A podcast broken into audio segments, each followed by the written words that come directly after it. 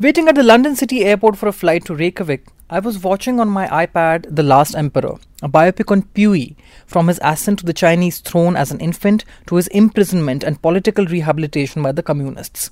A middle aged Chinese sitting next to me, I noticed, resembled the film's emperor. The same form and stature, the same face and expressions, the same round spectacles. It could have been Puyi dressed in casuals, not the gaudy plumage of a monarch or a grim uniform of a prisoner with glowing eyes and puzzled look, I said to him, You look just like the last emperor.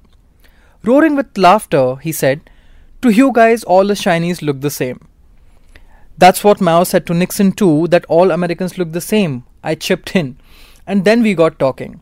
I don't recall his name, but it wasn't Chow Mein or Chopsy. He was a history professor. For the rest of the journey, we were engrossed in a most enlightening conversation, though he did most of the talking. He said, Why does India consider China its enemy when we should be natural allies? You evaluate missiles in terms of their ability to hit far flung Chinese cities. Any regional or global initiative we take, you view it with suspicion. You aggressively campaign against our Belt and Road project, that is BRI, and even boycott meetings of the forum. We developed seaports in Asia and Africa with trade in view, while you are establishing a naval base in Indonesia as a strategic hedge against China. The entire narrative in your media and political circles projects China as this fiery dragon that is going to devour you. This is a huge misunderstanding, he said. Caught on the back foot, I argued that China was always needling India. It was building a road under the BRI through Pakistan occupied Kashmir blocking India's moves to give the terrorist Masood Azhar a global tag and showing large swaths of Indian territory as China in its maps. Not just India, the entire world fears China's military and economic domination. He said, Ah, after having plundered us for 350 years, the world now fears us. China has never been an expansionist power. On the contrary, it has been a victim to expansionism.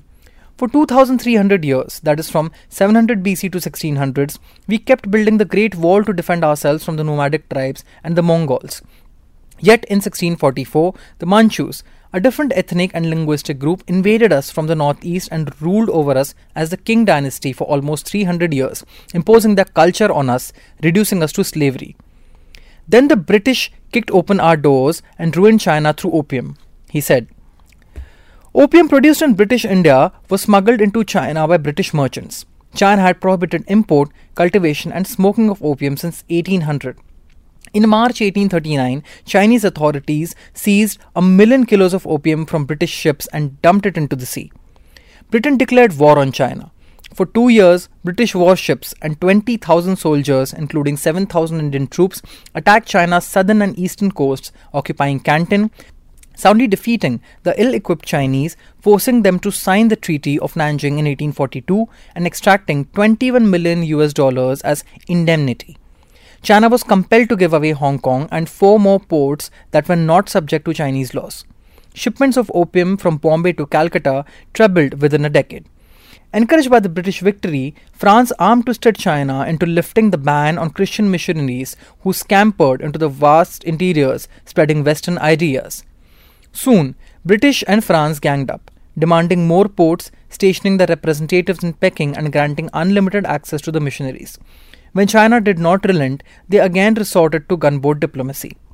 Canton was occupied and the Chinese viceroy kidnapped and taken to Calcutta, where he died. The Europeans entered Peking's neighboring city of Tianjin. With the enemy at its doorstep, the Chinese Emperor Xianfeng accepted all their demands.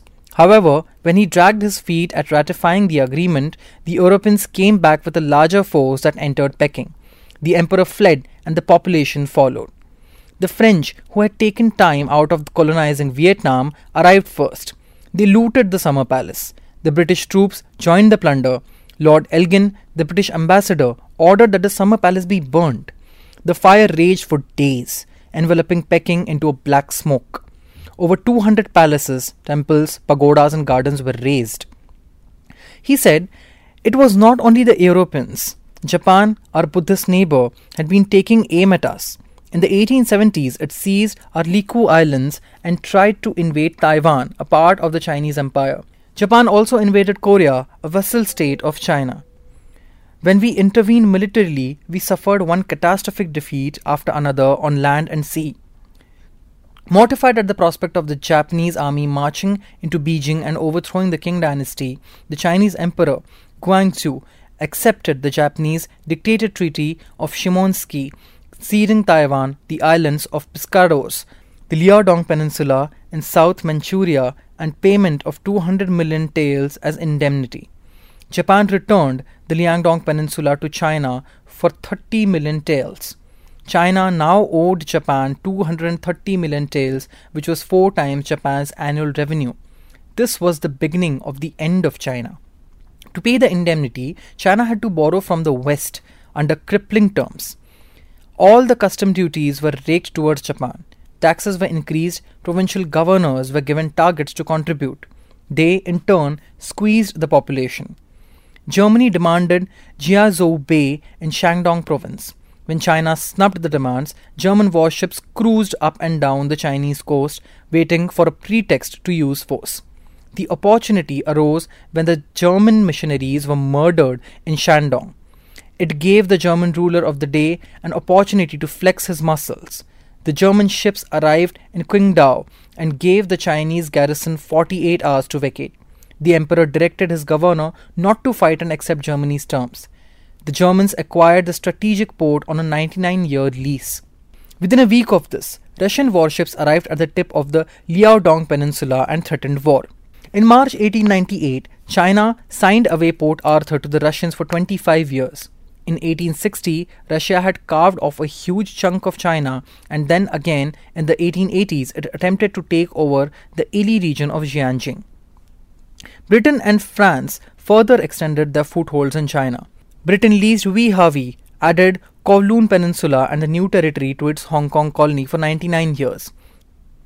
France got hold of Guangzhou for 99 years. By 1898, all the strategic positions on the Chinese coast were under the control of foreign powers. Meanwhile, America introduced the Chinese Exclusion Act that discriminated against Chinese immigration. All this bullying embittered the Chinese against the Westerners.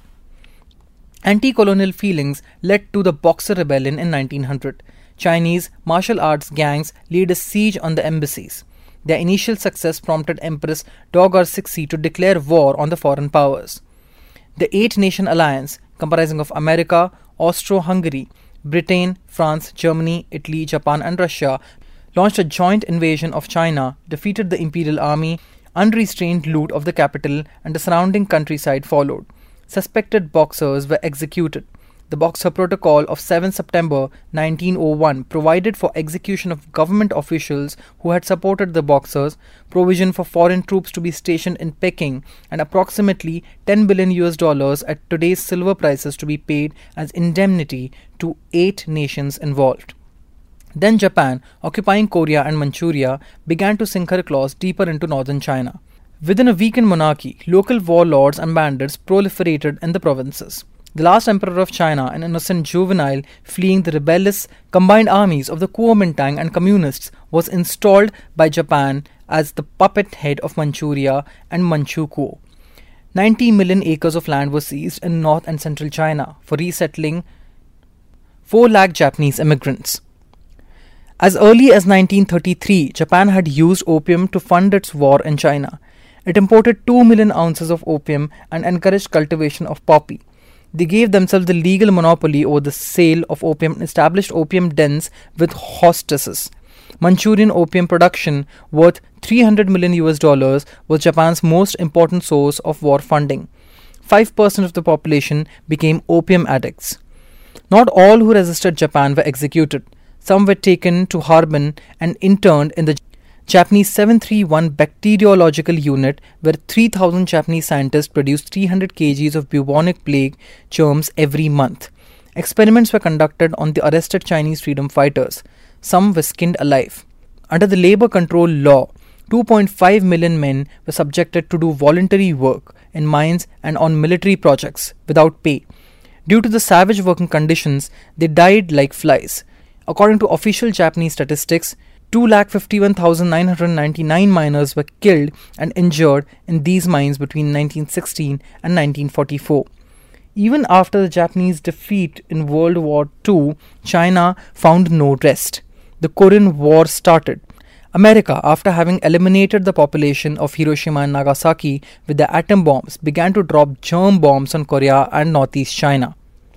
The Chinese history professor told me it is the communists, for all their faults, who brought unity and stability and rebuilt the nation from ashes. Over a billion people have been freed from poverty, disease, and hunger. Within 50 years, China had become an economic superpower. Our military modernization is only to defend ourselves, so we never again get dominated and exploited. We are not a warlike nation. You mentioned us showing Arunachal Pradesh as a part of China. We had occupied the entire state during the 1962 war, but we withdrew, didn't we? Loss of territory has always mattered most to Chinese. There are historical reasons for that feeling. We may keep border issues alive but do not seek military solution. But we never want to be weak again, he continued. What about the Spratly Islands in South China Sea, building artificial islands far away from your borders? Isn't that expansionism? I asked. The professor continued In my opinion, it is more of an ecological disaster. American as well as Indian think tanks keep writing about cutting China's oil supplies in event of war. It is true that 80% of our fuel supplies come from Middle East and Africa, and if plans are being hatched to disrupt our supplies in case of some imaginary war, we also need to protect our interests. Moreover, we are building new islands, not capturing anyone else's territory. America has almost 800 overseas military bases, Puerto Rico, US Virgin Islands to name a few. Why are they not called expansionists? Sir, America is trying to play India against China. We must not fall into this trap. Cold War with the Soviets has ended. Now they are creating a new one against China, I said. India and China need to collaborate more. We have a shared culture. Our schools must teach each other's history. Being big players in global trade, we should bid jointly to keep down the international prices of imported natural resources. These border issues are nothing compared to the immense gains that can be achieved from closer China India ties, said the earnest man. Building military muscle is defensive in nature. To protect our borders and commercial interests, all these talks about us encircling nations, forcing them into debt, and then dictating their political agenda is false propaganda meant to tarnish our image. Chinese expansionism is a myth, said the professor, his eyes flashing with the fire of his thoughts. I changed the subject to Chinese cuisine. However, the professor's thoughts are worth the attention of thinking people, and I have tried to convey them with all the sincerity I can muster.